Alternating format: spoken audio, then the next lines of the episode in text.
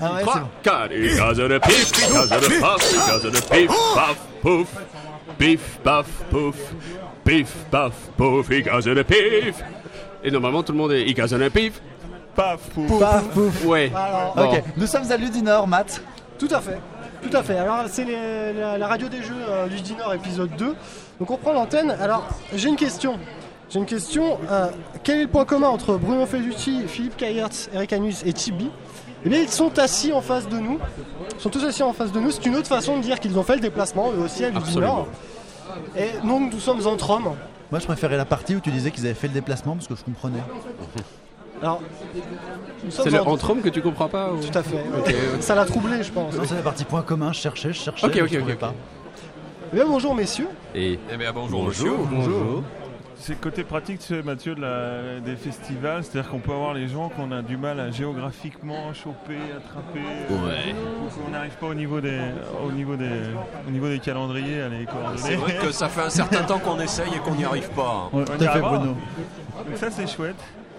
Mais je t'ai- paniqué ton intro, non tu- Euh, non, Non, tu- non, non, je ah, crois- je crois non. je crois en Rien du tout parce que je n'ai pas, d'intro, hein, donc euh, t'as pas mis les pieds dans le plat. Alors je, j'ai- une question donc, quand même qui est, euh, est-ce que vous passez un bon moment ici à Ludinor Jusqu'à présent, ça allait. Donc, Ouais, on va, on va et- voir. Et puis là, tout est en train de partir à on va, Je vais essayer de gérer pour que ça se passe bien, qu'on en garde quand même un bon souvenir. Quoi. D'accord. Mais ça va, franchement, ça va. oui. La, la vraie, Ça- pro- la Oui, vraie- c'est bien. Hein. Bruno. C'est- oh non, c'est très bien. Hein. c'est c'est votre première à tous. Ah, moi, c'est la première, oui. C'est la première Ouais. fois que je viens à Ludino. Toi aussi, Bruno Moi j'étais là l'an passé et comme c'était très bien, je suis revenu. Voilà. Et il a ramené des amis. Et toi, toi- Oui, même chose. J'avais été invité l'année Ah, passée, ça s'est très très bien passé. Donc, euh, Mais alors, il n'y a, personne qui était là depuis le début, quoi, qui, qui peut dire Non. j'étais euh, j'étais au début de Ludinor. On n'est même pas sûr que le début a réellement existé. Oui, y a-t-il eu un Philippe, début c'est ton premier Ludinor aussi C'est le second, non Ah, là toi, c'est le second. Toi, tu étais déjà là. Donc, donc, c'est- Et alors, c'était mieux avant ou Mais c'est encore plus grand que l'année passée? Non, c'est très bien. Donc toi, tu peux témoigner que Ludinor existe au moins depuis deux éditions. Tu jures Au sur l'année l'honneur passée, absolument. Ouais. ouais, ouais. Tu signes je te rappelle mon compte en banque, c'était le. Ah, je m'en fous, c'est pour les organisateurs. hein. Parce que les organisateurs nous ont dit que ça existait depuis 5 ans quand même. Oui. Donc- Ils vont écouter, donc il faut aussi qu'ils aient son numéro de compte en banque. Donc, donc, pour résumer, il y a donc Philippe euh, qui, est, qui est auteur, disons-le, Eric qui est éditeur, Tibi qui est Ça ne sert podcasteur. pas à grand chose. Oui, Oh, Podcasteur quand oui même. allez, oui. Non, non, là, Ah, tu peux faire un peu de pub si tu veux. Bonjour. Bonjour, voilà. Et Bruno qui est également auteur, euh, Bonjour. pour rappeler. Voilà. Un, un auteur, un éditeur ne vient jamais en simple festivalier, il a toujours euh, peut-être quelque chose dans sa besace quand il vient. euh, J'imagine c'est le cas pour euh, la plupart d'entre vous? Philippe? Euh, Oui, enfin, on vient, enfin, on vient quand même souvent. ah, ah, d'a- D'abord pour, euh, pour rencontrer. Pour rencontrer les gens, c'est enfin, vraiment ce qui est bien dans ce genre de, de- de salon, c'est ce qu'on on verra les joueurs, ceux qu'on ouais, ceux qu'on ne voit pas d'habitude. Bon, effectivement, oui, bien sûr, on vient avec des protos, quand on a un nouveau jeu, on vient le présenter. Mais, euh, Et du non, coup, ce, qui, ce qui est gai, c'est de, re- de rencontrer les gens. Là, tantôt, j'ai essayé de faire le tour du salon, il m'a fallu deux heures, parce que voilà, toutes les cinq minutes, on s'arrête, on commence à papoter. C'est C'est c'est très vraiment, ça qui est- c'est vraiment ça qui est agréable. je vois. Tellement people. Ouais. Non Et pas- Moi, c'est les joueurs. je. C'est même over VIP quand même. Oui, oui, quand même. hein. alors sur, sur un festival, ça se passe comment le contact avec les joueurs en tant qu'auteur? C'est différent d'un salon C'est euh, Ah, J'avoue que je ne sais Bruno pas quelle est la différence entre un festival et un salon. Il faudra qu'on m'explique. Oui. Il faudra écouter l'émission d'avant dans laquelle on l'a défini. Alors on a dit un salon, il y a des stands avec les éditeurs et on vient vendre des boîtes. Un festival, il y a des stands et des éditeurs, mais on vient pas vendre des boîtes et les stands ne sont pas organisés forcément par éditeur. On est Ah arrivé bah, à pourtant, à. Cannes, officiellement, c'était un festival et ils vendaient plein de trucs. hein. Ah non mais il faut festival. Non non, Ouais. Bruno, tu peux pas, tu peux pas Bruno. Bon, donc, euh, oui, non, effectivement, je vois la différence. D'ailleurs, j'en parlais tout à l'heure euh, avec un éditeur. Et qui disait que c'était très bien qu'ici, ça soit des tables par jeu, etc. et pas par éditeur, parce que comme ça, eux, ils avaient rien à faire. Rien et à que, faire. Voilà, que les gens du Ludinor s'occupaient de tout, de présenter les jeux et tout, et qu'ils pouvaient se balader tranquille. Donc, euh, voilà, donc certains éditeurs apprécient ça. Donc, pour, ceux qui ont écouté la première partie de l'émission, hein, c'est-à-dire qu'un salon marche sans la charte des bénévoles. C'est ça. Alors, euh, justement, une question. Moi, j'ai vu, des... j'ai vu que sur toutes les tables, il y a des démonstrateurs qui expliquent les jeux, etc. Voir expliquer vos jeux par d'autres, euh, par d'autres personnes, c'est bizarre ou... Alors moi c'est pas mon cas parce que pas ton cas? euh, en fait ça a été un peu improvisé euh, et puis je leur avais pas vraiment dit que je venais que, enfin, que j'amenais des protos machin et tout donc ils savaient pas donc euh, donc mes protos c'est moi qui les explique hein. Oui, parce que euh, venu sur une, j'ai vu sur une table. voilà, ils vu m'ont rajouté une table parce que c'est- j'étais pas prévu non plus Voilà. Donc euh, voilà donc il y a personne qui explique mes protos je les explique tout seul comme un grand sauf speed dating mais c'est Oui. pas un proto parce qu'il est mais sorti justement, niveau mais- jeu édité également, ça- Voilà. savoir. euh, Mais speed dating, il y a l'éditrice qui a. Je, alors, je sais pas si c'est elle qui explique ou si c'est les gens de Rudinor, mais voilà. Ça me permet pendant ce temps-là de faire tourner les protos, c'est très bien. Philippe, j'ai vu au moins Olympos euh, qui tourne. Oui, il y a aussi Twin Bots qui est le, le- le prototype. Voilà, dont on va reparler juste après, je pense. Donc là, j'ai expliqué une partie ou deux, mais c'est vrai que c'est aussi bien d'avoir des gens qui expliquent. Enfin, on peut faire les deux. J'ai- fait quelques parties avec des joueurs et en même temps, j'ai pu, j'ai pu me balader. euh. Et T'as pas envie d'étrangler les gens qui expliquent mal les règles Non, d'ailleurs, dès que j'approche, il y a voilà l'auteur, on va pouvoir lui, lui poser des questions. donc, Oui, euh, bah alors justement, c'est la question. Est-ce que l'auteur est toujours le mieux placé pour expliquer ses, ses propres jeux finalement? Ah, oui. C'est deux compétences euh, différentes d'expliquer et de Moi- créer Moi, je Bruno en ce qui me concerne, je pense que je suis le mieux placé pour expliquer mes jeux. Mais Parce qu'ils sont incompréhensibles ou- non, non, j'allais dire parce qu'ils sont relativement simples. non, je, je pense que je suis. Bon, je vais être un peu prétentieux. Je pense que je suis assez pédagogue, que j'explique pas trop mal. Donc, bon, ça marche. hein. Tout à fait. Maintenant, Après, c'est évident que je connais certains auteurs dont il vaut mieux que leur jeu soit expliqué par d'autres. hein. je ne les nommerai pas. le- C'est le- vrai le que- cas de- C'est vrai que Philippe euh, Eric, Eric. Et, et Bruno sont tout enseignants tous les deux, donc forcément il y, a, il y a ce côté pédagogue qui est vraiment présent. Oui. C'est pas forcément le cas chez tous les auteurs, et c'est vrai que expliquer les règles d'un jeu à, à des gens n'est pas quelque chose qui vient naturellement à tout le monde. Ok, et, on, et on le ressent. Attends, attends. Tout à fait, là, on nous, a, on nous apporte des trophées. alors C'est Il y a très des, Oui, merci, il y a des gens merci. qui sont en train d'essayer de faire Je passer des touché. images à la radio. Je ça ne marche remercier pas, euh, monsieur, mes ça ne parents. marche pas. D'abord, euh, Félicitations, alors je ne sais pas à qui il est, bah, battez-vous. écoute, s'il vous plaît. je- on va le donner à tout le monde. Je pense Alors- que tout le monde l'a bien mérité. Donc, donc là on a les trophées de Ludinor qu'on est en train de nous montrer, qui sont des meeples géants. Ouais, ils sont de toute beauté. Ils sont beaux. Tibi, t'es en train de poser une question. Non, je vous disais, il y a une marque de fabrique effectivement dans, dans les jeux de, de Bruno ou de, ou de Philippe, et c'est pas parce qu'ils sont autour de la table, mais c'est vraiment une marque qu'on chance reconnaît. quand même. C'est c'est vraiment, c'est un fameux coup de bol. Euh, c'est que par exemple dans les jeux de Philippe, euh, une fois qu'on a joué euh, à un Small World, à, à un Vinci ou à un Evo, euh, on peut y revenir. Et, et Philippe l'avait déjà expliqué dans différentes interviews, c'est que une règle de jeu, ça, ça devrait se lire une fois. Et puis quand on rejoue à, à- à ces jeux, eh ben finalement on va y- on va revenir dans les règles simplement quand il y a un petit point. euh, bien précis, mais d'une manière générale, on va pas, on va ouvrir la boîte et on va rejouer très facilement. Alors, c'est- peut-être une question qui fait appel à votre background de joueur, mais est-ce qu'il n'y a pas un jeu, que ce soit un des vôtres ou euh, celui d'un autre, mais vous n'avez jamais réussi à expliquer correctement, ou sans vous reprendre, euh, sans vous prendre les pieds dans le tapis euh Bah, moi, j'ai envie de faire une remarque. Et euh, plusieurs fois, donc ça doit être vrai, euh, des éditeurs m'ont dit qu'ils appréciaient, euh, enfin, qu'ils regardaient les jeux que je leur proposais, en partie parce qu'ils savaient qu'il n'y avait pas besoin de réécrire les règles et qu'ils lisaient les règles et qu'ils les comprenaient. Et qu'il y a beaucoup d'auteurs, y compris des auteurs euh, connus qui ont publié plein de jeux, etc., qui ne sont pas du tout des débutants, qui n'arrivent pas à écrire une règle clairement et à présenter clairement un jeu. Mais c'est- dur d'écrire une règle, mais moi je- c'est vrai, ce que- c'est vrai ce que tu disais tout à l'heure, Tibi, c'est le fait que dans, dans vos jeux à tous les deux, il y a quand même ce point commun. Il y a rarement par exemple le point de règle qui au dernier tour change tout, qui fait que tout à la fin, on est complètement en colère d'avoir raté un truc et de se retrouver euh, en dehors du jeu. Oui, on est au courant des, du des comptage, mécanismes, voilà, des mécanismes clairs depuis le. C'est un, un peu une marque de fabrique, je pense. Ouais. Je pense- J'ai un jeu au moins qui fait exception à ça. Ah.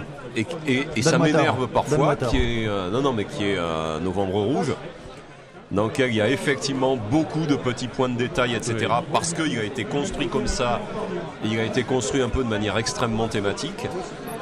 Et il y a eu je ne sais combien d'engueulades et de discussions avec l'éditeur sur la rédaction des règles. Et finalement, ils ont repris un peu toute la rédaction des règles. Je pense que sur certains points, elle est meilleure, sur certains points, elle est moins bonne que la mienne. Mais c'est un jeu dont il était très difficile, effectivement, d'écrire des règles. Eric, C'est en vrai tant qu'éditeur C'est vrai que pour un éditeur, c'est pas, c'est pas du tout facile. Euh, moi, c'était un des, un des premiers trucs auxquels j'ai été confronté, puisque le, le premier jeu que j'avais sorti, c'est Dragon Rage, qui est un, un vieux wargame des années 80. et, euh, Il y, a, y a un bouquin de 16 pages de règles et il y a un bouquin de 32 pages de règles, donc c'est déjà costaud. Et en fait, justement, il y a eu un gros travail là-dessus. J'en avais discuté avec l'auteur qui m'avait dit, mais non, les règles, elles sont très bien, il n'y a, pas- besoin de changer quoi que ce soit. Et c'était encore euh, des règles telles qu'on les faisait dans les années 80. Donc on avait euh, des règles de base et des règles avancées qui étaient écrites dans le même texte. Les règles avancées étaient en italique. Et à la première lecture, il suffisait d'ignorer les paragraphes en italique. Donc là, là j'ai dit, ben non, justement, on va, on va réécrire complètement la règle, on va faire un livre d'initiation, un livre, de référence après. Mais c'est ça qui a demandé le, plus de travail. Il a fallu tout réécrire à partir de rien, et puis après tout retester plusieurs fois pour être sûr qu'en réécrivant, on n'avait rien perdu. Parce que c'est le, gros problème quand on retravaille un texte, c'est qu'à chaque modification, il y a des risques d'interprétation. euh, et les joueurs abordent ça différemment. C'est-à-dire qu'il y a beaucoup de joueurs qui vont être très, euh, très lax par rapport aux règles en disant Ouais, bon, on a compris l'esprit général et c'est bon. Mais dès qu'on a des joueurs qui sont un peu plus compétitifs, et euh, bah, dans le passé j'ai joué à Magic, j'ai joué à Warhammer et ce genre de trucs, et là on a des gens qui pinaillent sur la moindre virgule.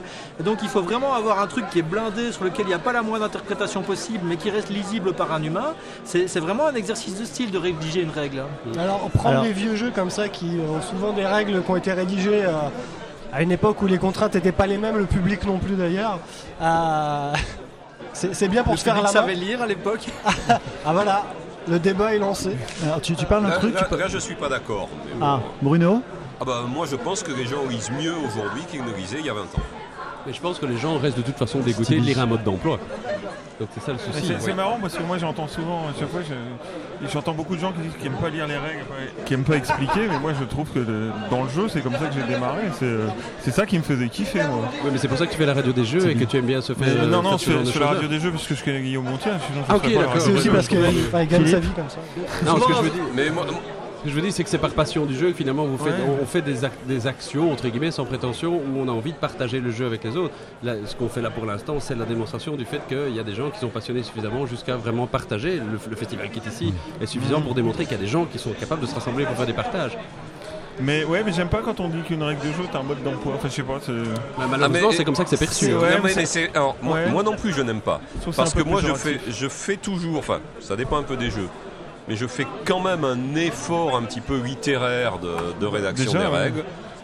Donc je, je pense que c'est pas seulement un mode d'emploi, c'est pas rédigé de la même manière que le mode d'emploi d'une- d'un lecteur de DVD ou de je ne sais quoi. C'est sans doute pas traduit de la même manière à l'étranger. Alors, alors ça, ça c'est un, autre point. Moi je sais que Bruno je pense qu'une des raisons pour lesquelles euh, mes règles sont en général relativement bonnes d'entrée, c'est que je n'arrête pas de faire des allers-retours entre le français et l'anglais. C'est-à-dire que je fais une règle en français, et très souvent, euh, l'étape suivante, même si c'est le tout début du jeu, c'est que je la traduis en anglais. Et quand je la traduis en anglais, je m'aperçois qu'il manque des trucs. Ah, Toi, tu conçois directement en mode international Euh, en général, j'ai la toute première ébauche qui est en français, et toutes les versions suivantes sont en anglais. Tu traduis toi-même tes règles? Oui, et même les éditeurs français, je leur envoie des règles en anglais la plupart du temps. Philippe, ton expérience sur l'écriture de règles, euh, t'as eu des difficultés sur certains projets? Écrire une règle, c'est compliqué, oui. Je, je dois dire, euh, de toutes les étapes de, l'élaboration d'un jeu, c'est vraiment la- celle qui ressemble le plus à un travail, je veux dire. Tout le reste du temps, j'ai l'impression plutôt que je suis occupé à faire un hobby, euh, que, enfin, que je m'amuse, que je crée. C'est vrai que quand on sait que deux jours après, le- la règle doit partir chez l'imprimeur, c'est là qu'on commence à, à se casser la tête. Parce qu'on on connaît le jeu, on connaît le jeu par cœur aussi. Donc l'expliquer quand on le connaît vraiment très bien, on risque d'oublier les trucs qui sont tellement évidents que- qu'en fait c'est ce qu'on devrait expliquer le plus. Et la, la place de plus en plus importante accordée à l'illustration me fait me poser cette question en tout cas.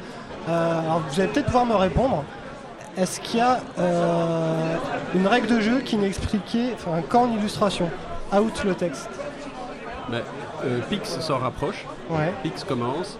Euh, Il y a des efforts de bande dessinée euh, aussi de plus en plus pour euh, euh, Tokaido.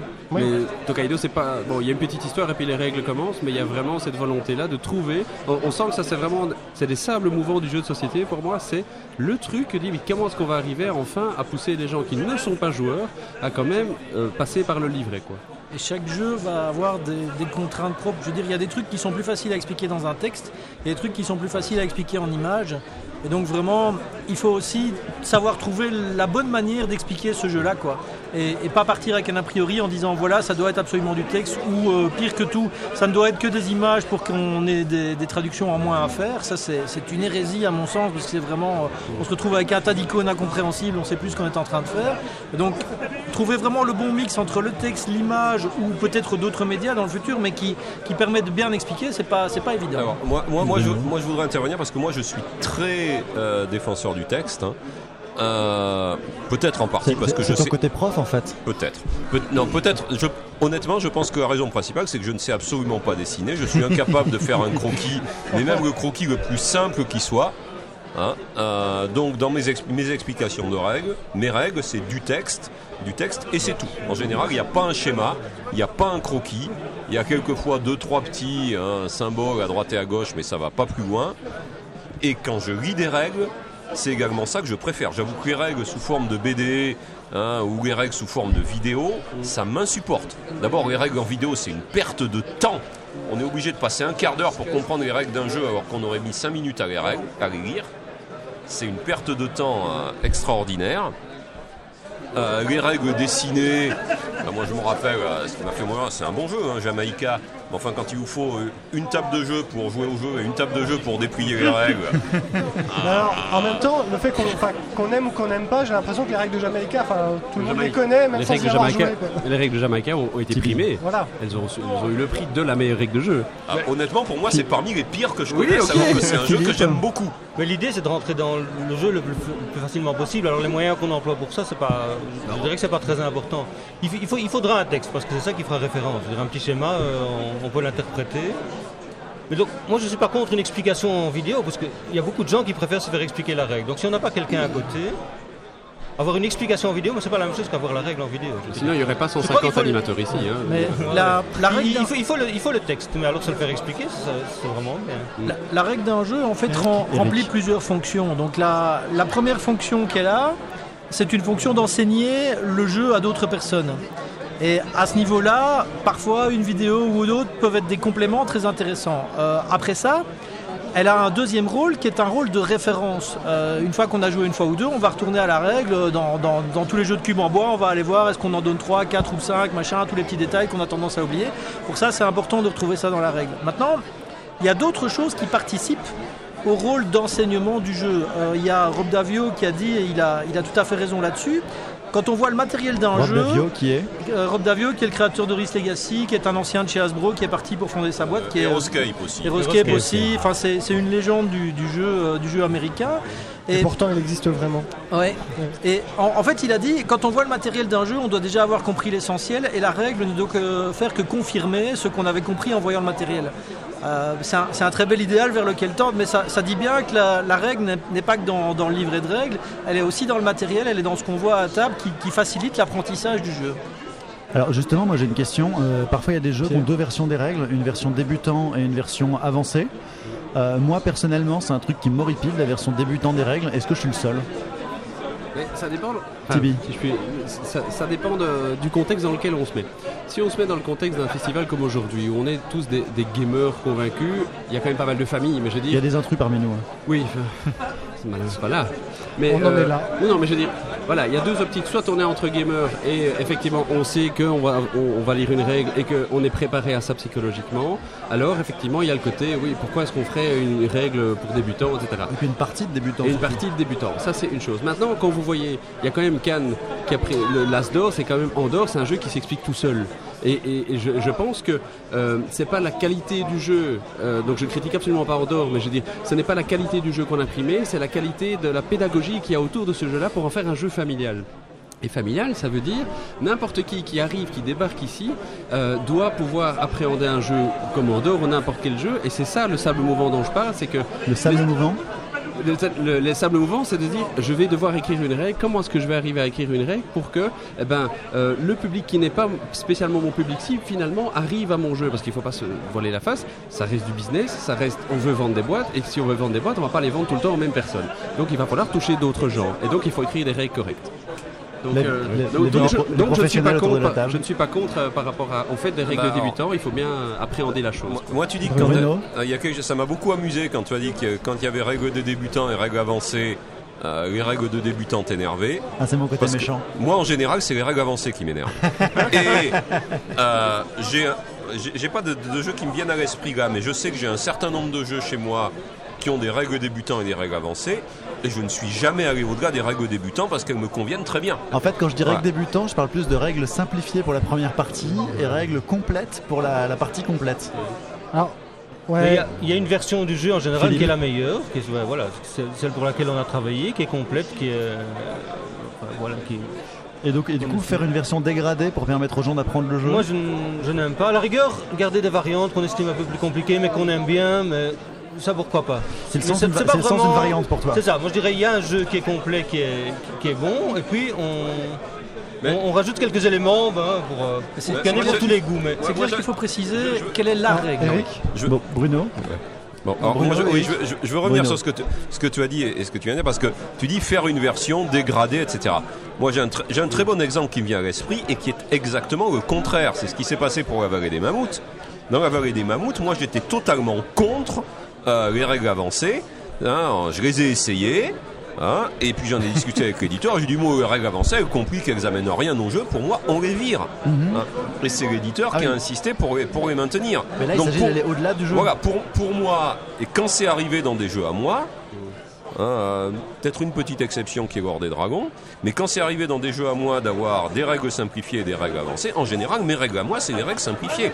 Les règles avancées, c'est quand l'éditeur a dit Ah bah tiens, t'avais parlé de ce truc-là, de ce truc-là, de ces idées-là, et c'était pas idiot, on pourrait le laisser. Alors que pour moi, après avoir essayé, je m'étais dit On peut le virer. Mais tu conviens. Enfin, tu- du coup, une seule version des règles reste le. Ah oui, mais pour, pour- je crois que je n'ai même jamais joué à la vallée des mammouths avec les règles avancées, le feu et tout le bordel. Ah, c'est mais parce que c'est. Mais c'est vrai qu'un truc T'as qui bien énerve, raison, je euh, suis, tel- je suis mort tellement souvent en allant chercher le feu. un, un truc qui énerve souvent les joueurs, c'est si on leur propose par, par contre un jeu avec plein de variantes. Euh, Il y en a, il y en a qui, qui disent, bah écoutez, moi je sais plus quel est le jeu, donc il faut, il faut faire un choix à un moment, dire voilà, la règle du jeu c'est ça. Proposer des variantes, ça pose aucun problème, ça enrichit le jeu, mais il faut bien préciser que- quelle est la règle principale, quel est le, le centre du jeu. À côté de ça, on, on parlait d'Andorre il y a un instant. euh, ben, Andorre, c'est marrant parce qu'il y a des échos différents. Il y a, il y a les, les joueurs euh, casuals, comme on dit, les joueurs occasionnels, euh, qui, qui vont dire tiens, ben, Andorre, c'est génial, ça me, ça me prend par la main, ça me permet d'apprendre le jeu. Et puis à côté de ça, les, les joueurs expérimentés disent putain, Andorre, c'est une horreur. euh, après, il faut, on retrouve rien dans la règle parce qu'elle est coupée en un tas de petits morceaux. Et il faut les retrouver derrière. Et d'ailleurs, ils font un deuxième livret de règles maintenant qui va servir plus de référence. Et donc, on, ça illustre bien qu'il y a deux choses dans une règle il y a la pédagogie au début et il y a la référence après. C'est un travail d'auteur ou d'éditeur d'arriver à la version, à une seule version des règles Bah, un éditeur va dire que c'est le boulot de l'auteur à la base, un auteur va dire que c'est le boulot de Ah non, pas l'éditeur. du tout. c'est normal. marrant. Ah, mais c'est le travail de l'auteur. Pas du tout. Sécurité Philippe, pas du tout. Attends, Sécurité Philippe, Philippe a un avis. Fouteur de merde. Tiens, passez-moi une bière. je vais, je vais partir. Ah non, c'est le travail de l'auteur. C'est- le travail qui, enfin, c'est l'auteur qui décide quel est son univers, quel est, quel est la- la- le, le bon système de, de, de loi, de règles de ce jeu-là, je trouve. vraiment. De loi. Mais en même temps, quand tu achètes Les, un. les règles d'un jeu, oui, ce sont. Quand je dis de loi, c'est au terme de loi physique. hein. Si je prends le verre de bière là que je laisse tomber. Ah non, ouais Bah, ça va Cher auditeur, tu rates les yeux Il n'y exorbités. a pas une règle qui me dit qu'il va tomber. C'est les lois physiques de l'univers. Mais c'est vrai que la règle, c'est la loi. Les, les règles du jeu, c'est ça. Mais, mais c'est pas une loi qu'on doit suivre parce que sinon on va aller en prison. C'est- parce que voilà, c'est la physique de l'univers, il fonctionne comme ça. Et donc c'est vraiment le, le travail de l'auteur de fixer. Mais quand tu, achètes, quand tu achètes un autre produit à l'heure actuelle, malheureusement, on voit toujours un, un quick starter, on voit comment démarrer rapidement, euh, et c'est dans l'air du temps. Donc euh, Bruno, tu parlais de la veille des mammouths, on est quand même, on est quand même 10 ans en arrière par rapport à la veille des mammouths. Je, je sais- c'est Bah, je pense que la ma- des mammouths sortirait aujourd'hui, il n'y aurait plus les. Voilà, exactement. Donc euh, bah, c'est c'est un Et ça serait fait. mieux. C'est estampillé par l'auteur. Mais, mais donc voilà, on a besoin, les, les- les- les joueurs qui ne connaissent pas encore le monde du jeu ont besoin quand même d'avoir le pied à l'étrier. Et c'est pour ça qu'il y a plein de gens avec euh, un t-shirt jaune ici, ils sont engagés justement pour mettre le pied à l'étrier. Et donc ça fait partie des- des- des- des- de la manière d'aborder un jeu de société à l'heure actuelle pour moi. Alors moi, j'ai Ah, mais j'ai une vision assez marxienne des choses. Ah. C'est-à-dire que, bah, non, mais euh, le, joueur chevronné, le, geek, le joueur passionné, il a, il a conscience d'appartenir à un groupe en fait. Il a conscience d'appartenir à quelque chose, tandis que le, le- le joueur grand public, il ne sait pas appartenir à cette masse anonyme de gens qui jouent sans savoir que le voisin fait la même chose. Alors il faut Ah. qu'il sache que bien lui sûr. est un joueur Mais bien et sûr. qu'on passe de la classe en soi à la Il- classe pour soi. Il lui faut, il lui faut, il lui faut des règles dures à avaler. Il faut qu'il lutte. Non, non, mais C'est du snobisme. Mais il y, a des jeux, il y a des jeux dont il y a des variantes locales que des gens appliquent jusqu'au Oui. fin fond du monde et qui donnent l'impression aux gens que tout le monde joue comme eux. Tout à fait. Je, Maintenant, prends un ex- je prends un exemple, je vais me faire jeter des. Il reste des verres de bière pleins, je vais me Oui. faire jeter à la figure. Non, mais la la, la cache-chance du Monopoly, par exemple, Ah tout le monde a une, ah tout monde a version truc. différente de ce truc-là. Non, non, non, non, c'est le, le parking gratuit. C'est par... Excuse-moi, Oui, c'est parking gratuit. parking Ça permet de désolidariser du Monopoly, de faire une erreur là-dessus. euh, Merci Bruno. chance, tout le monde est d'accord, il n'y a pas de problème. c'est très clair, les casse chance. hein. Non mais par exemple, moi, moi qui joue beaucoup à bah, Race for the Galaxy que j'aime beaucoup, il y a pas longtemps je jouais avec quelqu'un qui m'a sorti une version alternative d'une règle qui m'a beaucoup surpris. Et avec, la sens- avec le sentiment de son côté que c'était la règle absolue. Tu t'es senti trahi? Bah justement, ce, ce- ce mo- ce côté dont tu parles de classe de joueurs qui jouent tous au même jeu, j'ai le sentiment que, que ce type-là était, de la- était pas, pas comme moi en fait. Mais certains auteurs parlent quand même du fait qu'à partir du moment où des joueurs euh, euh, euh, modifient les règles d'un jeu, ça veut dire qu'ils se, se la sont appropriées et donc c'est plus, ils prennent ça comme un compliment. Ah, bien sûr. Philippe, c'est- Bruno C'est leur Ah, jeu, bah, s'ils sont contents avec ça, évidemment. C'est ah bien. bah, pour moi, c'est pas évident. Ah. Pour moi, c'est pas évident. Faut-il que- permettre aux joueurs Ouais. Non, mais il s'agit pas de l'interdire. Mais je dirais, on est dans le même problème qu'avec la littérature. on, on- on est, on est dans le même problème qu'avec la littérature. Entre les, les auteurs qui disent Ah, j'ai écrit un bouquin et mon bouquin c'est ça et c'est ce que j'ai voulu y mettre dedans. Et les auteurs qui disent le lecteur s'approprie s'approprie le livre et en fait quelque chose et peut y trouver des choses que moi j'ai jamais voulu y mettre. Et euh, je crois qu'avec le jeu, j'ai toujours un, un petit peu le même problème. Euh, je fais un jeu, pour moi le jeu il est quand même d'abord ce que j'ai créé, qui quelquefois a été un peu transformé par l'éditeur et pas toujours comme je le voulais, qui peut être retransformé par les joueurs et peut-être pas toujours comme je le veux non plus. Alors bon, s'ils l'achètent euh, et que je touche des droits d'auteur, je suis content. Ah, voilà. Hein, mais il n'empêche que j'ai toujours un peu l'impression que c'est pas vraiment à mon jeu qu'ils sont en train de jouer. Oui, tout à fait. Maintenant, il y a, il y a un point important aussi pour un, pour un éditeur, euh, c'est la, ce qu'on appelle la résilience du jeu. C'est-à-dire que euh, si un jeu est bien fait, si les joueurs foirent une règle, ça ne doit pas foirer la partie. Euh, et c'est pas facile d'arriver à ça. et- forcément, Philippe n'a pas l'air d'accord si, si on est sur un jeu de Ah non, gestion extrêmement précis, ça peut être plus. un gros gros problème. Mais il y a beaucoup de jeux pour lesquels, euh, si on se trompe sur une petite, sur une petite règle, évidemment, pas une, pas une erreur sur la règle principale du jeu, mais une petite erreur ne doit pas faire foirer complètement la partie. Et c'est pas, pas évident. Il y a des jeux qui sont très très fragiles à ce niveau-là, il y a des jeux qui sont très solides à ce niveau-là, avec lesquels, euh, si on se trompe un peu, c'est pas grave. Je veux dire, si on fait un jungle speed, un, un jungle speed et qu'on se trompe un petit peu sur une règle, ça tourne quand même. Si on fait un Skull and Roses et qu'on se trompe sur une règle, il y en a que deux et demi, ben là, évidemment, ça foire tout le jeu. Quoi. oui. Donc la résilience change d'un jeu à l'autre. Philippe, Ouais, mais tu as là, on, va- ouais, parlait pas seulement mais de, de joueurs qui se réapproprient un jeu. Ça, Oui. si, un, si un groupe, après avoir joué les règles correctes pour savoir quand même de quoi il s'agit, décide que voilà, ça c'est trop compliqué, ou ça, euh, voilà, on voudrait un peu plus de chance, ou un peu moins de chance, ou- et qu'ils sont tous d'accord pour jouer comme ça, mais moi je trouve que c'est- bien, ils ont fait œuvre, ben, ouais, ils ont Mais- fait mais ça veut dire que œuvre t'acceptes créatrice de leur côté. Ça veut dire que tu acceptes que tu as mis des règles qui servaient à rien dans le jeu. Tout à fait. Non, oui, mais bien il est sûr. incapable. Non, non, mais c'est- la question quand même. Il y a certains jeux, ils vont être joués par, je sais pas, des, des dizaines, des centaines de milliers de personnes différentes. Donc, euh, On te qu'il y ait un groupe Mais- qui, qui a envie de, de jouer un peu différemment, ben oui, voilà, tant C'est- mieux. C'est c'est même vrai dans le jeu vidéo qui est plus contraignant comme média, où il y a des formes de jeu émergentes qui n'ont pas du tout été prévues par les, les développeurs. Ah, mais ça, c'est l'idéal. hein, voilà, euh, donc, euh, on, Ah, ne peut ah. pas lutter contre ça, faut le constater. Et puis- Ré- oui, récemment, on a, on a le, le- Philippe. le- le jeu de robot qui est, euh, qui est. Donc euh, Twin, euh, On- Twin Twin. Team Bot, c'est ça, on a fait des dizaines Ouais. de parties. Et puis récemment, j'ai vu deux joueurs qui ont commencé à collaborer. Tiens, moi je prends ce cristal-là, je dépose chez toi, toi tu déposes chez moi. Ils ont tenu parole tous les deux et ils ont gagné beaucoup de temps par rapport des au joueurs jeu. qui tiennent parole. C'était pas du tout prévu dans le jeu, c'était pas du tout comme ça, ça a apparu comme ça. Ben, un, un truc qui émerge comme ça d'un d'un univers qu'on a créé, moi je trouve ça, ça fantastique. Enfin, Alors ce Twin, Box. twin Box, le, le- le nom que j'ai du mal à... Twin Tin Bot. Twin Tin Box. ouais. Ouais, je, pense, je pense que ça marchera jamais parce que Bruno. honnêtement le titre est nul. Oui, oui, il faut- ça, ça va devenir une marque Merci, de fabrique Bruno. d'avoir des c'est noms de jeux imprononçables. C'est parce que vous avez de la bière dans la bouche. Il faut le répéter 100 fois avant de le maîtriser. Je laisse Bruno le dire, hein, je vais le dire, Mais mais, pas je de laisse voix, Bruno le dire. Mais euh, euh, on en est où? Parce qu'on en avait un peu parlé à Paris Ludique. Bien, donc Ouais. la- l'année passée, on a fait une campagne de financement pour financer les. euh, bah, ça représente à peu près 40 000 euros pour sortir un jeu comme ça avec des figurines, donc c'est quand même des sous. Euh, on avait fait une campagne qui était un peu spéciale puisque c'était une campagne sur Kickstarter euh, en anglais et une campagne euh, complémentaire en français. Alors la campagne complémentaire a très bien marché et la campagne principale n'a pas marché, ce qui fait qu'on a annulé la campagne complémentaire puisque ça n'avait, il n'y avait pas assez d'argent pour faire le jeu tout de suite. C'est- J'allais pas prendre l'argent en disant aux gens ben, merci beaucoup et on se reverra dans un an peut-être. Annuler, c'est quand c'est même. pas que t'es reparti avec leur argent en courant. Non, non, c'est justement l'idée, c'est que ça a été une opération blanche, personne n'a- n'a n'a dû débourser quoi que ce soit. Et donc euh, ici, ben, entre-temps, euh, j'ai pu économiser un peu d'argent et donc on va recommencer une euh, campagne euh, normalement le 10 avril. Je dis normalement parce que ce sera peut-être un jour, un, un jour ou deux plus tard. On est un petit peu à la bourre pour tout, tout lancer. Sur laquelle donc on va repartir sur un mode double, Kickstarter en anglais pour le monde entier et Ulule pour la Belgique et pour la France. Je trouve Et ça Suisses euh, les, oui, enfin les, et les Québécois c'est les, Québécois sur Kickstarter en fait, simplement pour des raisons de, de frais de port, euh, de, de TVA et d'un tas de trucs euh, vraiment pas agréables à gérer. et Mais les Luxembourgeois. on, on a gardé euh, Ulule en français euh, parce que je trouve ça important de pouvoir proposer une campagne en français sur un outil en français pour les gens. Il y en a beaucoup qui me disent les le Kickstarter c'est tout en anglais, je comprends pas tout, j'ai pas trop confiance. Donc là il y y a vraiment quelque chose à faire à ce niveau-là. Et puis Kickstarter, tu peux payer qu'un dollar.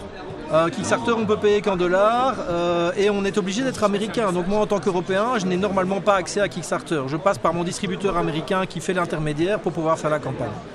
Et donc là, on va, on va relancer une campagne avec un but euh, beaucoup plus bas que la fois passée, 15 000 dollars pour la campagne américaine et 5 000 euros pour la campagne française, puisque là, je suis capable de mettre au moins la moitié de l'argent sur la table cette fois-ci. Euh, et c'est à peu près les montants qu'on avait eu sur la campagne précédente, donc je pense que cette fois-ci, on, on va les atteindre et qu'on pourra enfin sortir le jeu. Ça veut dire une sortie du jeu euh, pour fin d'année, donc pour Essen ou pour Noël. Ah, tu- tu te lances, tu donnes une date.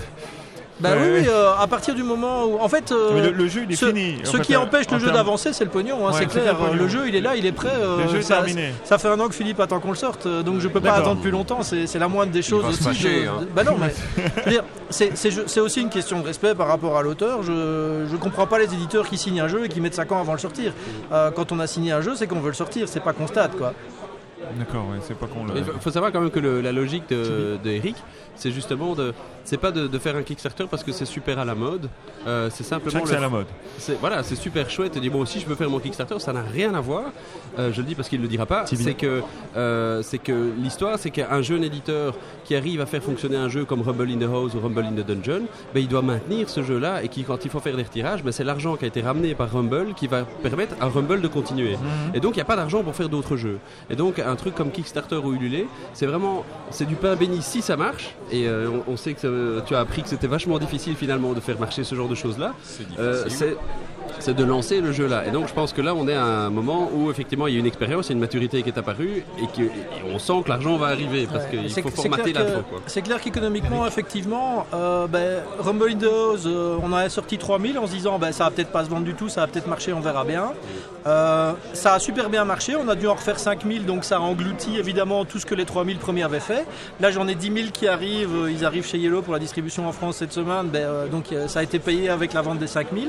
Et, et, euh, après, ben, ça, ça va continuer aussi. Donc En Kickstarter bref, en et bref, Ulule. jusqu'à ce qu'il y ait un Rumble in the House dans chaque maison, t'as aucune chance de rentrer dans tes frais. Non, mais c'est pas grave, je continuerai. mais, mais ceci dit, l'utilité de Kickstarter, l'utilité du LUL, c'est effectivement de pouvoir lancer un nouveau jeu, parce que ben, les, les ventes de Twin Tin Bot permettront de retirer du Twin Tin Bot, etc. Et donc, euh, ça, ça permet de lancer un nouveau, euh, un nouveau jeu sans, sans être obligé de prendre une hypothèque et de prier pour pas perdre sa maison, ce qui serait complètement idiot, quoi. Euh, du coup, enchaîner les jeux, euh, tu, tu penses qu'il y a une vocation à sortir des gammes entières en Kickstarter ou est-ce que tu penses qu'il y a un risque de saturer le marché du Kickstarter?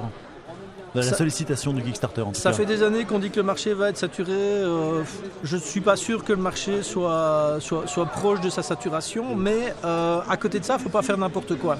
Euh, quand une boîte comme Queen, qui a largement les moyens de prendre des risques sur des nouveaux jeux, les sort directement sur Kickstarter, je me pose des questions. Euh, quand, quand une boîte qui a des moyens sort un petit jeu de cartes sur Kickstarter, je me poserai des questions aussi. Par contre, euh, si un gros éditeur sort un jeu sur Kickstarter parce que c'est un jeu risqué, parce que ça demande un gros investissement, Ogre par ben, exemple. Oui, Ogre par exemple, ben, ça n'a rien de surprenant et c'est tout à fait légitime.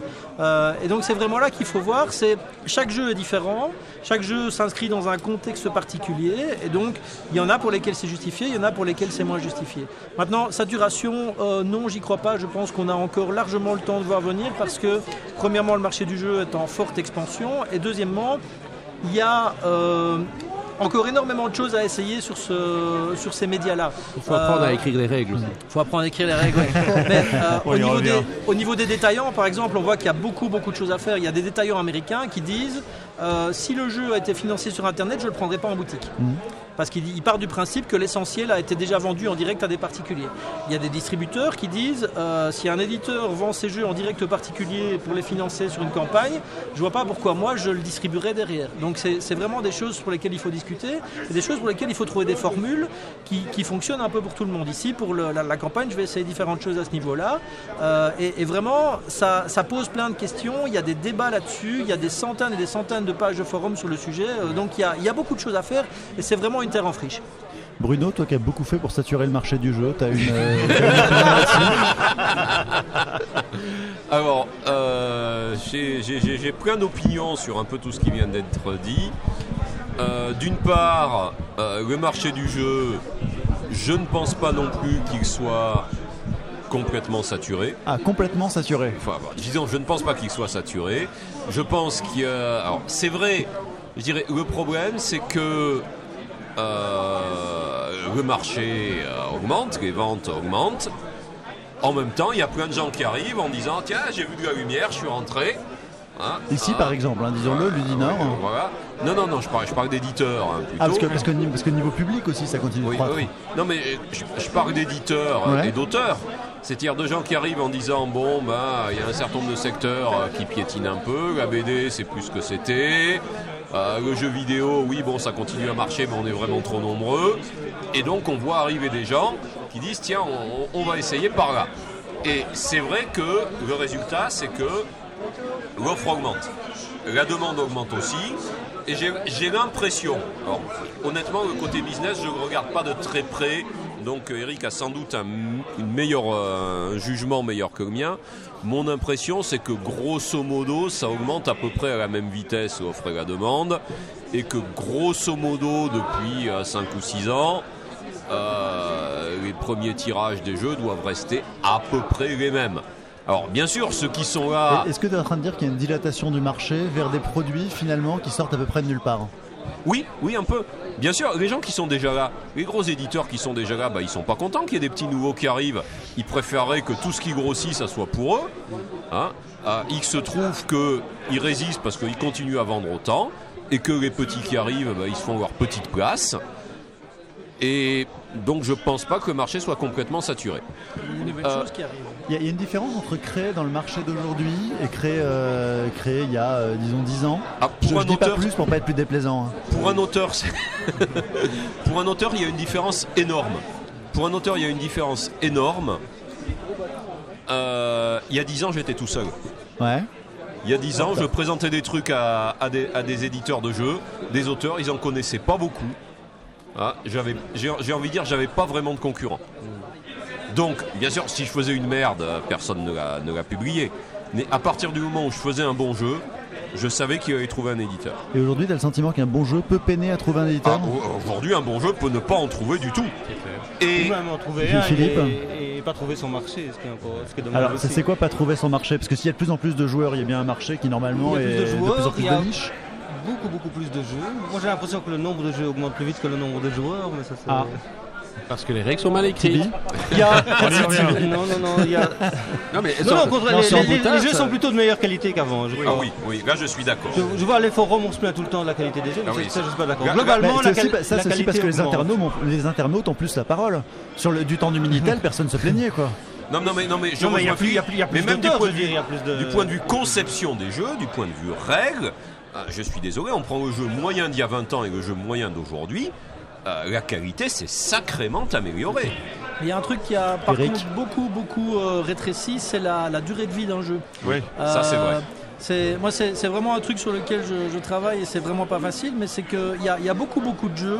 euh, on les voit apparaître, on en parle, on les porte au, nu, euh, on dit voilà, c'est génial, machin, etc. Et puis six mois après, plus personne n'en parle. Euh, et, le nombre de jeux qui, deviennent des classiques, c'est-à-dire des jeux auxquels après deux ou trois ans on continue à rejouer, lui reste constant, malgré la production qui augmente de manière phénoménale. Euh, la, la, la- la quantité de jeux qui arrivent sur le marché augmente terriblement, mais le, le temps, la, la durée de vie du jeu diminue. Et c'est très difficile de faire un jeu qui va, après un an, deux ans, cinq ans, encore Rester. être sur les rayons Ouais, et avoir ça. sa place. Alors justement, moi j'ai une question pour Philippe euh, à propos de Small World, Vinci et euh, même Olympos à la limite qui a le même type de, de mécanisme m'a semblé. Est-ce que, enfin, Ah, c'est le- mon avis, hein. Oui, Est-ce qu'un jeu comme Small World qui a connu trois, trois extensions, je crois quatre, vous êtes à. Bon, plus que ça. Plus que ça, oui, oui. Plus on que est ça à- Bon, là, je pense qu'on est à Six, 7 ou sept. 8. Est-ce que c'est Ouais. difficile aujourd'hui de continuer à le faire vivre, sachant que ça a été quand même un, succès, on peut le dire. Mais je crois qu'il y a une grosse différence entre les jeux euh, qui, qui vont du moins être un succès et ceux qui vont être, euh, je ne veux pas dire mornés, mais qui auront six mois de vie. Qui Oui. est, euh, allez, qui est pas, qui est pas parallèle à, à- à la qualité intrinsèque du jeu. On peut dire des jeux Je jetables. un- hein. Non, non, non, c'est pas ça. Non. Simplement, pour qu'un jeu marche, il doit atteindre un certain, un certain niveau de notoriété. Et puis après, bon voilà. Il Niveau peut, de il peut- il peut notoriété. devenir un, un- un classique. Mais ce- selon dis, il y a des très bons jeux qui se sont vendus à 1000 exemplaires et puis qu'on n'a plus vu, alors qu'ils auraient pu avoir allez, avec un peu de chance, avec peut-être des meilleurs graphismes. C'est- C'est quoi un niveau de notoriété? Tu parles du niveau un- de notoriété du public. un certain C'est- public. c'est- Donc, c'est un- il est- il est soyons connu. clairs, Bruno? c'est un niveau de vente. Oui, c'est un vendu chi- 10 000 boîtes d'un jeu, tu sais que t'en vendras 50 000. Donc ça, ça, T'as ça- vendu ça se 3 fait- 000, ça s'arrête là. Ça passe Ouais. uniquement par les ventes. Enfin, je Enfin, les simplifie un ventes, peu. Je simplifie un peu parce que, parce que Philippe a raison. c'est- Non, non, mais je pose la question C'est parce c'est que de la c'est- notoriété. Mais c'est vrai qu'il faut qu'un jeu aujourd'hui dépasse un certain seuil, se fasse connaître pour rester. Sinon, il y a d'excellents jeux qui passent totalement inaperçus, qui parfois un peu par hasard ressurgissent dix ans plus tard. Là, je, Mais c'est ça, êtes- J'étais j'étais tout à l'heure avec euh, Stéphanie de Leteia qui va ressortir un jeu allemand sorti il y a 15 ans que personne n'a remarqué, qui a été complètement oublié et qui est absolument génialissime. J'espère que cette fois-ci va marcher. Non, non, hein. bon. Et euh, il se trouve qu'il y a 15 ans, quand il est sorti, en plus chez FX Schmidt, qui n'était pas une petite boîte, etc., ce jeu est passé inaperçu pour un certain nombre de raisons. Aujourd'hui, il a encore 10 fois plus de chances de passer inaperçu et il est génial. Donc, Et il, et part, il mérite du coup qu'on y et revienne et aujourd'hui. mérite, et je pense qu'il mérite qu'on y revienne. Mais c'est la question du coup de bol. C'est vraiment du coup de bol. Hein, le, le même jeu, sorti au bon moment, avec, avec le bon dessin, etc. Il n'y en avait pas d'autres du même style qui sortaient en même temps. Il va faire un tabac et il va rester 20 ans. Et c'est Ou du alors bol, il va hein. disparaître et ne plus être là 6 mois plus tard. C'est Tibi c'est- c'est du bol, c'est pas Ah, que du Eric. marketing, c'est pas que le budget pub, c'est du bol. C'est du bal. Mais c'est- ah, aujourd'hui, euh, il y a quand même énormément de moyens différents pour faire parler de son jeu. Ça n'était pas le cas il y a 10 ans. C'est-à-dire qu'il y a effectivement un des exemples, c'est vous le voyez avec Monster Games. Quand Monster Games est arrivé, Emmanuel Beltrando n'a utilisé que les réseaux sociaux et il a obtenu une, une, quantité de fans énorme parce qu'il avait justement le bon feeling et la bonne manière d'utiliser les réseaux sociaux pour faire parler de lui. Maintenant, il y a le Kickstarter. On peut tester une idée maintenant euh, simplement en voyant si est-ce que ça marche est-ce que les gens sont d'accord de me donner de l'argent pour faire mon jeu. Euh, Il y a tellement de jeux qui sortent par an. Donc euh, l'année passée, on a quand même parlé de 800 jeux par an. On commence à parler de 1000 jeux par an pour cette année. Euh, Il y a énormément de jeunes auteurs qui, comme ils ont fait connaissance avec le milieu du jeu, se disent moi aussi je peux faire mon jeu avec l'accent belge. Et donc, euh, Et tu le fais bien. bah oui. Et, euh, et donc, euh, je, je- exemple très simple, sur la dernière soirée terrible, j'avais cinq jeux- prototypes différents de personnes que je n'avais jamais vues, dont on n'avait jamais entendu parler et qui arrivent avec des, des prototypes qui sont quand même assez avancés. Je regarde Eric parce qu'il était là. Euh, il y a, les prototypes étaient suffisamment avancés. Maintenant, ces gens doivent euh, faire parler d'eux, atteindre un certain niveau de notoriété. Il y avait Et donc- Frédéric Moyersohn aussi, hein. lui c'est pas un inconnu, hein, c'est Non, non, non, non, non, non, non, non, mais quand je, là, Frédéric, je le mets pas dedans. C'est-à-dire que là, c'est vraiment des, des gens qui ont créé leur propre jeu, qui se lancent dans l'édition, dans l'auto-édition. Et malgré ce qu'on dit, mais pourquoi est-ce que tu te lances dans l'auto-édition? On va d'abord voir des éditeurs. Ils le font quand même. Et donc, ils doivent absolument réfléchir à une manière d'avoir la notoriété euh, suffisante.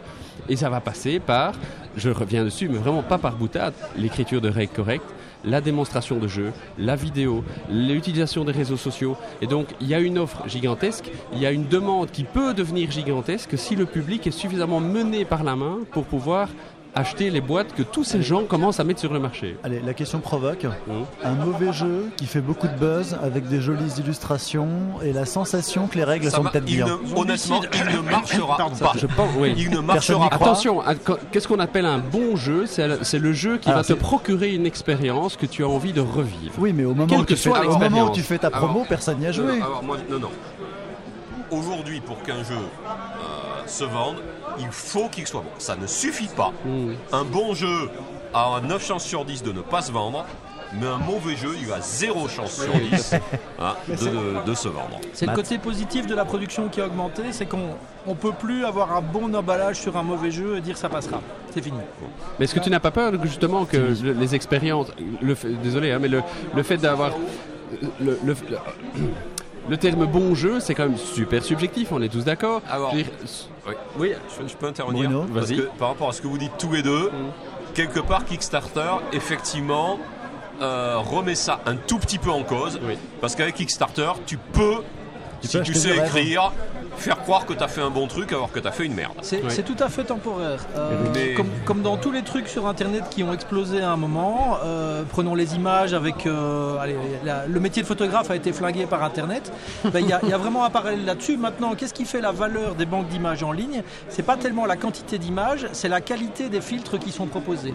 Sur Kickstarter, il n'y a pas encore beaucoup de filtres qui sont proposés, mais c'est là que les blogueurs, les journalistes et d'autres vont pouvoir, par, la- par les critiques, offrir un filtre au public. Et c'est vraiment le filtre qui va avoir de la valeur ajoutée là-dedans. Tu penses qu'il faudrait un filtre sur Kickstarter de montrer que les bons jeux? Non, mais euh, non, c'est c'est pas ça que j'entends par un filtre. Par un filtre, j'entends quelque chose qui permet au public de faire une décision informée et de se dire tiens voilà, ce, ce truc c'est du bricolage et ce truc c'est un vrai jeu. C'est un jeu qui a été testé, qui fonctionne, etc. Et ça, ça ne suppose absolument pas que ça a été fait par un éditeur ou par un auteur connu. Je veux dire, un, un inconnu peut arriver et sortir un jeu qui va être sublime. Et si le mec sait en plus dessiner, etc., il peut faire un truc vraiment génial. Mais il faut que ça puisse se différencier du reste et ça va se différencier sur la qualité. Alors, justement, pour se différencier sur la qualité, on va commencer à quitter tout doucement le mode consensuel par rapport aux jeux de société. On est tous conscients qu'on est dans un mode de niche et qu'on est tous d'accord pour dire Ah, ce jeu-là, il est génial. On va quand même pas dire qu'il est nul, même si on l'a pas aimé, parce qu'on est dans une niche et qu'on parle, on passe de l'information. Ça dépend. Moi, il y, a- il y a des jeux. Enfin, je pense qu'on est tous comme ça. Il y a des jeux, on n'a pas du tout. Enfin, je vais rien intervenir. Donc on n'en parle pas. Il y a des jeux, on n'a Oui. pas du tout aimé. Mais je suis d'accord. Non, on n'a pas du tout aimé, mais il y a quand même un truc qui s'est passé. Moi, je sais qu'il y a des excellents jeux, jamais j'y jouerai parce que c'est pas mon truc. Oui, Mais oui. je reconnais quand même qu'il y a un moment où le jeu il m'a regardé et j'ai compris qu'il avait Alors gagné. justement, quoi. il faut quitter le côté bon jeu, mauvais jeu, parce que c'est un, mode de discussion totalement binaire et qui, qui n'est pas correct. On ne, on ne dit pas ah, c'est un bon livre, c'est un mauvais livre, c'est un livre qui m'a procuré une expérience. J'ai adoré ce film parce que c'est pas c'est pas un mauvais film ou un bon film. Donc on arrive tout doucement, on arrive tout doucement à parler, euh, on, on arrive tout doucement à parler du jeu. Vu le volume qu'il y a par an, on arrive à, on va arriver tout doucement à avoir des vraies critiques de jeu qui vont dire je n'ai pas aimé parce que, mais au moins on sait que cette personne n'aime pas ce genre de jeu-là. À l'heure actuelle, on est encore sur la balance. On dit je vais quand même pas dire que ce jeu fonctionne pas, je vais pas dire que j'aime pas ce jeu-là de peur de bon. Non, mais c'est parce, parce qu'on est dans Boss. un environnement de fans. Quoi. C'est, tout on à a- fait, pas- tout à fait. Moi, moi, je, moi, je suis, je suis qu'à moitié d'accord. Mais à moitié. Tant mieux. C'est-à-dire que, effectivement, là, devant le micro, je vais pas dire ce jeu-là c'est une merde. Non. Mais, non, il n'y a pas d'ego à avoir là-dessus, je suis d'accord. mais avec mes copains, je vais le dire. Ouais, Tout à mais- fait. Mais mais il y a encore y a des critiques littéraires, des critiques de cinéma qui à l'heure actuelle disent ce film-là. Écoutez, le masque et la plume.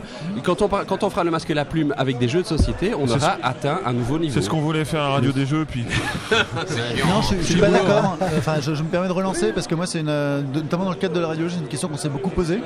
Et euh, est-ce qu'il existe une notion comme une critique de jeu?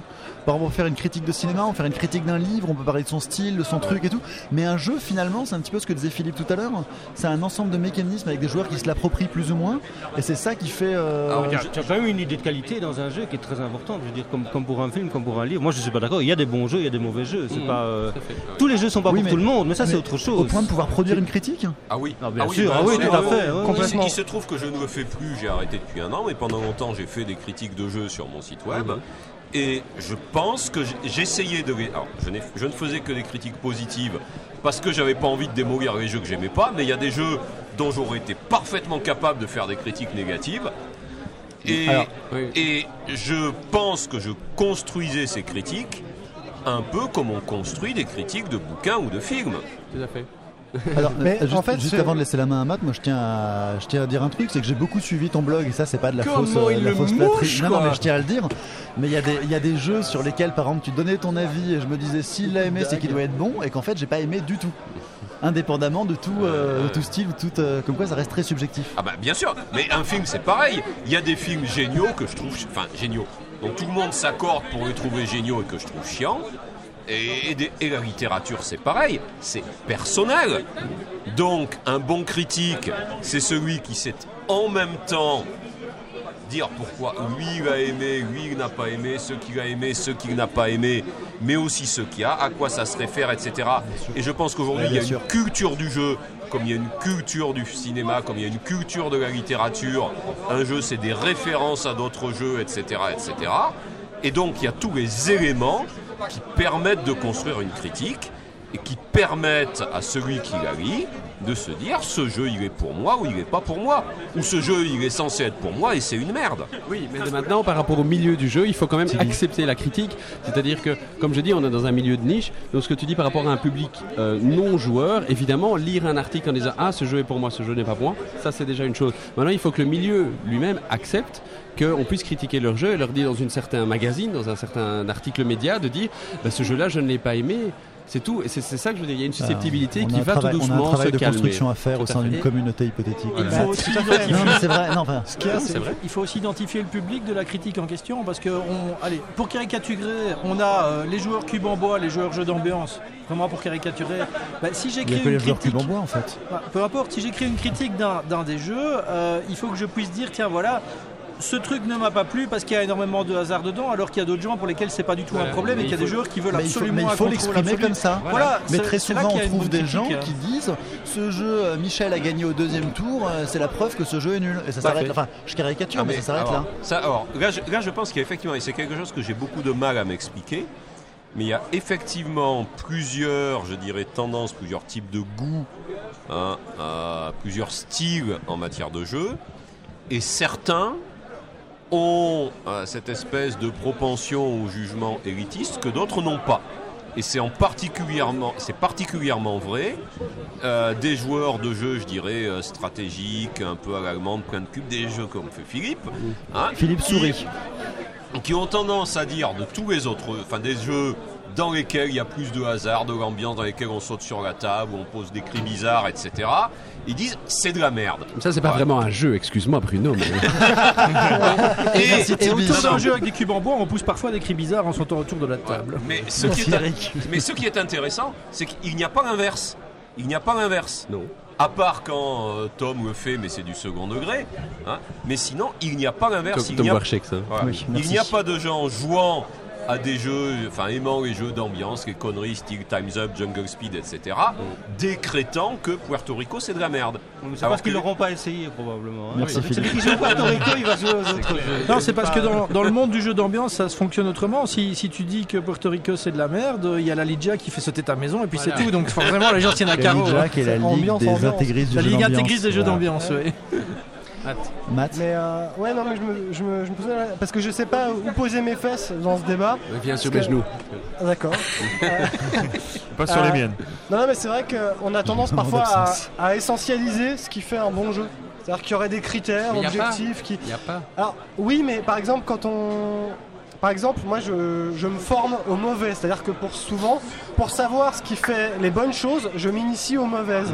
Euh, alors ça part d'un a priori C'est sur- courageux, hein, c'est très courageux. Non, non, mais ça part d'un a Au priori niveau du vin, subjectif, ça a dû mais être terrible. Hein. j'ai été de nombreuses très, parties de Monopoly. très friand. euh, j'a- j'adore le cinéma et j'adore le cinéma parce que j'ai vu énormément de films que j'estime être très mauvais. Mhm. Et j'ai volontairement visionné des films que je savais être mauvais. Et ils tu estimes être Voilà. très mauvais. Oui, non, mais je, je- je- c'est ma zone de confort. Ah, tout à c'est ma fait, zone tout à fait. De sécurité. Et euh, ce qu'on appelle des nanars, des choses qui sont universellement reconnues comme des échecs, des choses qui ne vont pas à tous les niveaux, euh, etc. Et qui m'apprennent beaucoup plus sur ce que, ce que fait le bon cinéma euh, que, que de voir un bon film directement en fait. Alors, Oui, mais la ça- question à ce moment, est as-tu envie de t'amuser en jouant ou d'en apprendre plus ce qui fait le bon jeu, auquel cas je peux te conseiller un certain nombre de très mauvais jeux. Alors, mais tout à fait. C'est plus, c'est c'est aussi une question de construire le goût. Mais tout à Construire, fait. construire le goût des joueurs, ça se fait comment? Non, mais non, le, le goût c'est une chose, la qualité c'est une autre, je crois. Ah, c'est quoi? Alors, Effectivement, tu peux avoir un goût pour, pour plus de hasard ou pour plus de réflexion, mais une fois que tu es dans un. Quand, quand on crée un jeu, on est tout le temps dans cette, dans, dans cette question de qualité. Parce que le jeu que vous allez voir en, magasin, ben, il aurait eu 25 versions avant, ou 100 versions, ou 200 versions. Et si je passe d'une version à l'autre, c'est parce que j'estime que celle-là, elle est meilleure que la précédente. Il y a vraiment une histoire de qualité. Et le, le jeu est un produit, Eric. un produit collectif, c'est-à-dire que l'auteur a fait son jeu, il a sorti euh, un jeu qu'il estime être terminé, et puis il y a l'éditeur et ou le développeur, c'est parfois des personnes séparées mais qui vont travailler dessus, puis il y a les playtesteurs qui vont venir d'horizons différents et avoir des opinions différentes, et le jeu qui va sortir quelque part après va être le produit de toutes ces, ces couches de travail qu'il y a eu et de toutes ces, ces idées différentes qui auront été amenées. hein. De toute façon, qu'est-ce qu'on juge dans un jeu? On juge euh, la, la réalisation d'une intention. On juge le plaisir qu'on a eu. Oui, Voilà. alors, enfin, On juge l'expérience qu'on a eue en jouant au jeu. Oui, alors. On ça, juge l'intangible par rapport à du tangible. Tout à fait. Ça, c'est le, la- j'allais dire, le, le- le premier élément de jugement. Il y a des critères plus simples. hein. C'est à, à la, à la fin de la partie, quand on se dit ah déjà, et quand on se dit j'en referai bien une. Et on jouait à Là, Agricola. là, il n'y a, pas de- il y a pas de question à se poser sur, le, sur Ouais, ce que le jeu a apporté ou pas, machin, etc. C'est clair qu'on a passé un bon moment et qu'on a envie d'en faire une. Et il faut pas, faut pas prendre la tête pour le plaisir non plus, sinon Non. c'est de la masturbation. Quoi. Il faut dire, ben voilà, on, on a quelque chose de, on a quelque chose, on a passé un bon moment, on est content, on a envie de recommencer. Enfin, c'est aussi de la masturbation, vous allez me dire, mais bon. Toujours est-il que c'est ça qui fait un bon jeu. Ce- Ce n'est pas sale. Ce n'est pas sale, ton corps chante. non mais bla- blague à part, c'est vrai qu'il y a un peu cette notion. Il y a cette notion, moi, je regarde, quand je regarde mon étagère à jeu et que je me dis qu'est-ce qu'on va faire ce soir, il y en a ma main se dirige naturellement vers, et il y en a je me dis j'ai pas envie ce soir. Non mais c'est c'est un Ce peu soir. La oui, bah, Voilà, ce soir oui. Non, mais, Non mais il y, a ce y a- tête. il y a ce côté par rapport au bon jeu, c'est aussi le jeu qu'on a envie de recreuser, dans lequel on a envie de se replonger. Et ce que tu disais tout à l'heure à l'éducation au goût Mhm. et, et ce que tu disais à l'éducation à la qualité, euh, tout le monde, euh, Philippe, pardon, Euh, c'est Philippe? Euh, ce que ce que tu dis, Je crois. ce que tu disais, ce que tu disais, euh, le salé, le sucré, la mer, l'astringent, tout le monde sait ce que c'est. Tout le monde sait. Voilà, quand tu bois du vinaigre, c'est comme ça. Quand tu- voilà, un jeu de majorité, c'est ça. Un jeu euh, d'ambiance, c'est ça. Un jeu de bluff, c'est ça. Et puis après, j'ai envie de dire, y a- bon, Alain Ducasse qui n'est pas auteur de jeu, on est d'accord, disait si un client a envie de manger du foie gras que je lui ai fait moi-même avec un verre de coca et que ça lui provoque du plaisir et qu'il a envie de le manger comme ça, qu'il le mange comme ça. Il n'y a aucun souci pour moi. Voilà, c'est la théorie. Mais je veux dire, ça c'est la notion de qualité. La notion de qualité c'est quelque chose de super subjectif. Donc si j'ai envie de faire de la majorité avec du bluff et que moi ça me provoque une expérience qui fait du plaisir, ça deviendra un bon jeu. Eric non, a je vous mets au défi de faire un jeu de majorité avec du Non, bluff. je me dis c'est vachement intéressant. Un jeu de majorité avec du bluff, personne ne l'a encore fait. Bah, si, c'est attends, attends, il y a euh, Mission Planète Rouge. hein. Ah bon Merci Bruno. ça c'est fait. Ouais, mais non, ça c'est trop facile parce que je crois Ah que je peux bah. sortir à peu près n'importe quel principe de jeu. Tu vas me dire j'en ai fait un. Non, et pour te répondre, Philippe Alain Ducras, c'est un grand nom, hein, Ouais. et je respecte son point de vue. Euh, de toute façon, j'ai. voilà. Tu Et connais, par non contre, Alain, si je, tu nous oui, je le écoutes. connais bien, Alain. Alain. Merci Ah. Alain. Mais je respecte autant un barman qui voudra pas que je mette des glaçons dans mon whisky, Oui. et il ne voudra pas, il ne mettra pas de glaçons dans mon whisky, parce que son boulot lui édicte de ne pas en mettre. Son boulot lui dit, mais les familles qui viennent ici, qui connaissent pas le jeu de société et qui viennent à Ludinor pour la première fois, ils whisky. foutent de savoir que si on peut pas, que quelqu'un dans le monde décide qu'on ne peut pas mettre du glaçon dans son whisky, Dans son jeu. dans le glaçon dans son jeu. Ça me rappelle un, jeu, ouais. Oui, ça me rappelle Non, un on n'en jeu, parle pas, on n'en parle pas, on choper un parler. procès. hein. Philippe, si on joue, si on joue à Evo avec du coca, si on joue à Evo en buvant du coca, Pas de problème. C'est mal, c'est le mal. Non, mais on n'est quand même pas complètement euh, prêt à avoir des critiques machin. Enfin, je, enfin moi, je, je, j'en reprends avec toi, Eric. Quand tu, tu dis quand même que tu galères un peu pour euh, financer ton prochain jeu, tu le finances, tu le balances. Euh, voilà, tu vois trois, trois personnes qui ont, euh, on va dire, euh, le pied à l'étrier dans le monde du jeu, et qui t'envoient trois critiques et tu envoies trois critiques pourries qui te le défoncent. Tout à fait. Je pense qu'on n'est pas encore Mais- complètement mais prêt en à fait, ça. attends, très, honnêtement, Je ne pense pas qu'un réalisateur de film ou qu'un écrivain réagisse différemment. Bien sûr. Et, et si quelqu'un fait une critique d'un jeu que j'ai sorti, allez, prenons Rumble in the House, ça c'est quand même un bon exemple, parce que Rumble in the House, il y a, il y a trois règles et demie, c'est très très simple. Il y a des gens qui ont dit, Il faut, J'ai acheté il faut le jeu. de parler de demi-règles, c'est très perturbant. Non mais c'est important. C'est un jeu où tu. Il y a des gens qui ont dit voilà j'ai acheté le jeu ou j'ai eu l'occasion d'en faire une partie, j'ai pas compris, c'est débile, ça, ça sert à rien, machin, etc. Il y en a qui adorent. Mais quand quelqu'un dit je n'ai pas aimé parce qu'on contrôle rien grand chose, parce que le bluff c'est pas mon truc, etc. J'ai rien à redire. Euh, il explique pourquoi il n'a pas aimé et c'est tout à fait normal. Il, est- il- en plus il donne un avis qui va permettre à d'autres de se faire une opinion, de savoir si le jeu est pour eux ou pas. Ça Mais là, c'est là, on est génial. dans la critique argumentée. Par, Ça, par ça, contre le mec, le ça, qui dit bien. voilà j'ai- c'est c'est nul et qui n'en dit pas plus, ben oui à chaque fois moi ça me fout en rage évidemment parce que ça, ça n'apporte rien, ça n'a rien de constructif, ça ne dit pas pourquoi. Et donc d'autres personnes ne savent pas si c'est bien ou pas, ils ont juste quelqu'un qui s'amène et qui dit c'est nul. Mm. Ben, en fait c'est nul de dire c'est nul. Mais est-ce que, est-ce que, est-ce que là du travers sur le, enfin je, je sors un peu, mais est-ce que là du travers sur purement le jeu, c'est pas globalement le travers de Monsieur Michu qui donne son avis sur Internet et que ça concerne tout. C'est la magie Bien d'Internet. sûr. hein. Non, quand je regarde une recette de cuisine et qu'on me dit c'était très bien, mais j'ai remplacé le foie gras par des rognons et euh, la sauce, euh, la sauce madère par du vin rouge. Ça a plus Et de goût. euh, voilà, ça a plus de goût. marché, pas. Non, Bah ce que oui, tu vas mais- voir sur internet, c'est des Philippe. gens qui sont arrivés à la moitié des règles, ils prennent leur PC, ils commencent à Voilà. rédiger, la- à rédiger leur première critique. Ils n'ont pas encore. euh, Ouais. ou, poster des variantes, ils n'ont même pas lu les règles jusqu'au bout. Mm. Ou Et des alors qui commencent par, J'ai pas joué le jeu, mais je trouve que tatati Mhm. tatata. Évidemment, ça c'est pas. enfin, Mais, en, des critiques en même temps, c'est aussi au lecteur de savoir trier. Ah, moi, je, je- je vois pour la littérature, j'utilise énormément les critiques sur Internet, sur Goodreads ou sur Amazon. Mhm. Bon, eh ben, il y en a bien sûr un certain nombre. Déjà, je m'en aperçois parce qu'elles sont mal écrites, parce que machin, etc. Elles sont pas pour moi. Et je vois des critiques de gens qui ont l'air d'apprécier les mêmes trucs que moi, et je vois ce qu'ils pensent, et j'en déduis si ce bouquin a des chances de m'intéresser ou Tout à pas. fait. Et on en revient au Et, et filtre. pour les jeux, c'est pareil. On en revient au filtre. Hein Euh, moi, je veux dire, il y a- y, y un outil. c'est- C'est tout con, mais de ces 20 dernières années, il y a un outil qui a changé ma vie. Hein, c'est fait sur Amazon que quand vous achetez un bouquin, il vous dit quels sont les bouquins qu'ont acheté les mêmes personnes. Mhm. Et ça marche diablement bien. Bien sûr. Bon, pour les recommandation. jeux, C'est une pour sorte de les jeux, faillite ça peut marcher de la même manière. Et on, on voit, on voit apparaître ça. euh, Enfin, si, on, si on regarde la, la bêta de Trick Track sur laquelle ils sont en train de travailler, là, ben, ils, ils mettent ce genre de choses en place. Et c'est c'est effectivement quelque chose qui a qui a une grande qualité. Euh, c'est un système qui peut être biaisé, évidemment, il y a, il y a moyen de, de jouer le système, mais d'un autre côté, c'est la vérité par les nombres quelque part. C'est si, si j'ai pris tel jeu et que la majorité des gens qui ont pris tel jeu ont pris tel jeu aussi, enfin, si, si quelqu'un euh, est fan de Puerto Rico, il y a des, des fortes chances qu'il aime aussi Kailus. Ce sont des choses qui sont assez évidentes et ça, re- ça apparaît immédiatement dans les chiffres. Bru- Bruno, toi, je- euh, sur la ludothèque idéale, tu, tu disais ce Oui. jeu ressemble à de Voilà, mémoire. J'ai essayé de faire ça. C'était même vous pas avez aimé ça, voilà, vous aimerez vous ça. avez aimé ça, vous aimerez ça. Ceci dit, c'était très individuel. Il n'y avait pas de base de données monstrueuse, ouais. Oui, derrière. C'était mon impression à moi. C'est peut-être plus malin Mais- qu'un algorithme. C'est souvent plus malin. Je suis, je ne suis pas sûr. Mais si on est dans la subjectivité, oui. C'est-à-dire qu'on part, on part sur les mêmes sentiments. Alors je va. pose la question à des gens qui créent des jeux, donc ont plutôt le- la tendance à faire leur propre, leur propre route, j'ai envie de dire, dans les choses. Vous, vous avez des goûts totalement atypiques? Un jeu que vous êtes le seul, le seul à aimer, ou alors un, truc particulier que vous avez aimé dans un jeu et tout le monde vous dit ah non ça c'était vraiment la règle qui était abusée? Un mécanisme spécial. Là, c'est un coup de bonneto qui se passe euh, en direct. Là, oulala, oulala. Olivier Safre nous rejoint, Olivier Safre l'auteur vient de l'auteur de Rumble in the. House qui prend la place d'Eric. Le C'est Rumble Et parle in dans le the Nord. Bonjour au micro. Enchanté. Enchanté. Alors, tu te baladais, t'as t'as vu de la lumière Dans l'avenue, Ouais. le cœur ouvert à l'inconnu. tu, tu viens de sauver Philippe et Bruno d'une Ah oui. question. bien oui, là, On a une question pour toi. Tu as une question Non, pour c'est pas une oui. question bien pourrie, c'est une question dure. Merci de respecter un peu les autres Alors animateurs. relance là parce qu'on attend un nouvel auteur autour de la table. Non, on posait la question est-ce qu'il y, a des- est-ce qu'il y a des règles, des mécanismes où tout le monde dit autour de toi c'est pourri, mais toi tu la trouves super bien et ce jeu tu le trouves super bien? Bah, Rumble. T'as le choix, je sais pas que c'est pourri. Olivier Safre est l'auteur de Rumble in the House. hein. Mais c'est très bien. Moi, j'ai Ah ouais. jamais dit que c'était pourri. Ah, Il y a plein de gens qui Ah, disent c'est moi, bien. non, j'ai pas, j'ai pas trouvé ça pourri. c'est- Oui, ton, ton éditeur, il trouve que c'est pourri Oui, mais il savait qu'il allait gagner des sous, donc. Ah bah euh, ouais. Voilà. Ah oui, parce que- parce qu'Eric est prêt à tout. Et après, on parle d'objectivité. Oui, bravo, merci. C'est du propre. hein. Il faut enchaîner, hein.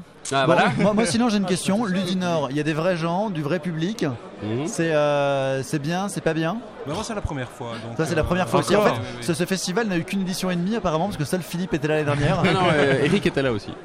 Mais euh, en plus, cette année, ça tombe avec euh, Troll et Légende, à, Eh à oui. Mons, en, en Belgique. Donc, je devais aller à Troll et il y a eu des petits soucis. Donc, j'ai réussi à me partager entre ici aujourd'hui et demain, je vais à Troll. Oui. Alors j'ai une question parce que j'ai Oui. lu La Voix du Nord, le journal local. Donc il y a un petit encart euh, sur, euh, sur Ludinor. Par contre, il y, y a quelque chose d'un peu plus gros hein, sur euh, le, festival de JDR. là. Euh, oui, Attention, mais, oui, Troll et Légende, excuse-moi, c'est c'est pas, c'est pas que le JDR, Ouais. c'est vraiment un. la Pourtant, un volonté- canon pareil. Oui, oui, ça pourrait. Mais, c'est, mais c'est, c'est- la volonté, c'est de mélanger, de rassembler en un seul lieu tout ce qui tourne autour de la Fantasy. fantasy. D'accord. C'est ça. Donc il y a du jeu de société, il y a du jeu de figurines, il y a des Ah, auteurs, il y a des illustrateurs. voilà. Culture de l'imaginaire. C'est parce ça, il y a, euh, il y a- il y a- il y a- il y a Ouais, du- jeux de gros grandeur nature, il y a, euh, Ah. il y a des artisans qui vendent de, de, de l'hydromel, des choses comme ça, des Ah, vêtements. ça c'est bien. Ah, ça c'est bien. Ça, c'est bien. Ça, change de la bière. Donc des concerts le soir, enfin il y y, a plein- il y a plein de choses, donc c'est pas c'est pas comparable en fait, c'est deux choses différentes. Il y a- et il y a une petite partie jeu qui est à peu près la même taille que, que ici. Donc euh, Et alors t'es allé boire ici euh, et t'es allé boire là-bas aussi. je vais boire là-bas demain. D'accord. Une fois que tu as épuisé ton quota de bière ici, Oui, c'est oui, ça. c'est ça. Non mais euh, mon quota de bière, euh, ça va. Je peux encore en boire. Est-ce que je balance un quiz maintenant? Ah bah, il y a- c'est peut-être temps je quand même. pense que c'est l'heure du quiz et je vais laisser ma place à Eric pour que Eric ne se défile pas. Eric, Voilà. prends ma Ah, place. quand même. Alors on écoute. Par contre, je ferais bien une pause pipi. Ah Bah alors il faut Après- bien répondre et rapidement. Après avec D'accord. plaisir, moi aussi, hein, parce que les bières, ça va. hein. Alors, donc on a, on a 5 candidats. Et j'ai 10 questions, ça tombe bien. Ah. Alors, on va faire un tour de table, hein, très simplement. Euh, c'est du QCM, donc Ah. pour chaque question, je propose 3 réponses. Mm. Euh, La culture B. ludique, Eric, c'est parti. Quelle ressource n'est pas présente dans le jeu Les Piliers de la Terre? Mon Dieu, mon Dieu, mon Dieu. La guimauve. Le sable, l'or ou le métal? Alors Alors, oui. Ah, c'est bien vu. ouais. Bravo. Ah, je, prends les, je prends les notes. Ouais. hein. Eric, Alors- un point. Philippe, on enchaîne. Compatibilité. tu y as joué? C'est pas un jeu. Pas d'équipement Excuse-moi, excuse-moi, Mathieu, mais, mais ce n'est pas vraiment un jeu. Oui, de- tout à fait, selon certains critères. Alors, compatibility se joue avec des chiffres, des symboles de couleurs ou des images. Des images. Des images, c'est Ouais, bien elle vu. était facile celle-là quand même. hein. Ouais, si vous faites un perfect, euh, Oh non, Ouais. non, mais non, c'est à moi, c'est à moi de répondre. Moi je Attends, pensais que ça se jouait avec les doigts. hein. Oui, c'est ça. dans Bonanza, il est question de haricots. Ouais, c'est ça. de... Voilà. c'est très bien, c'est très bien. Ouais, c'est ça. Plein d'assurance. ça- Tibi, Ouais. dans Fresco, Oui, auquel tu as joué de nombreuses fois. bien sûr. Tout à fait. Les joueurs peuvent réaliser une action étonnante. Laquelle? Aller au aux théâtre. Aller au théâtre pour se détendre. Ah, je- ah, ça, ça ne fait pas partie des Il n'y a pas à aller aux toilettes. C'est vraiment original pour le Oui. coup. Attention les toilettes. C'est aller aux toilettes, faire la grasse matinée Mhm. ou prier. Faire la grasse matinée. Ils peuvent faire la grasse Je vais matinée. avoir la question à laquelle je ne sais pas. Ah, bah, voilà. Attends, il y a un deuxième des Ah, mais non, non, non, le pire c'est qu'on tombe sur la vallée des mammouths. Ah, non Ah, non, c'est les règles avancées. Sors-lui les Les règles. règles avancées, les règles avancées, c'est de passer à la question suivante. Euh, lequel de ces jeux nécessite d'avoir un bon coup de crayon?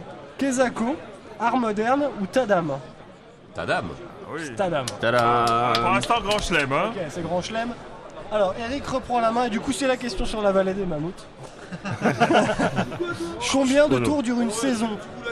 2, 3 ou 4 Oh, c'était difficile ça. 3 Ah. 3, ouais, c'est Oh ça. Ok. Elle est pas dure. On reprend. Philippe. Si je donne une clé en empruntant la terre ferme, je suis en train de jouer à Isla Dorada, Kauna ou Tikal 2. Et tu prends quoi? Si je dis je donne une clé en empruntant la terre ferme, je suis en train de jouer à Isla Dorada, à Kauna ou à Tikal 2. Ah Alors là, Et ça triche comme Ouais, d'habitude. Bien sûr. J'ai joué à la 3, mais non, je vois pas. Il y a une action particulière. euh, Mais, mais parfois, alors, faut, faut savoir que Mathieu parfois se plante dans ses questions. C'est Tikal 2. ouais. Tikal Ouais, il y a un passage par la terre où euh, on, doit, on doit lâcher une clé. ouais. On vérifiera. Alors, on reprend. Olivier.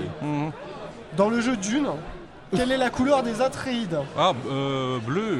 Ah là, j'ai même pas besoin de, de donner les réponses. Monsieur est un C'est connaisseur. c'est un peu son jeu Attention. fétiche aussi. Hein. Euh, et je- ouais, moi, je, c'est Dune, tu parles bien de Dune. Ouais, Dune. Les Atreides. Les Atreides. Oui, mais ils sont verts. Oui, oui, mais c'est Ah ce oui, que- ils sont verts aussi. Oui. Ils sont verts. Bleu, c'est Oui, oui. aussi. Je confirme, c'est la Ce bonne sont les réponse. Bene Gesserit. C'est Ben Autant Gesserit c'est qui sont Bene bleus. Gesserit.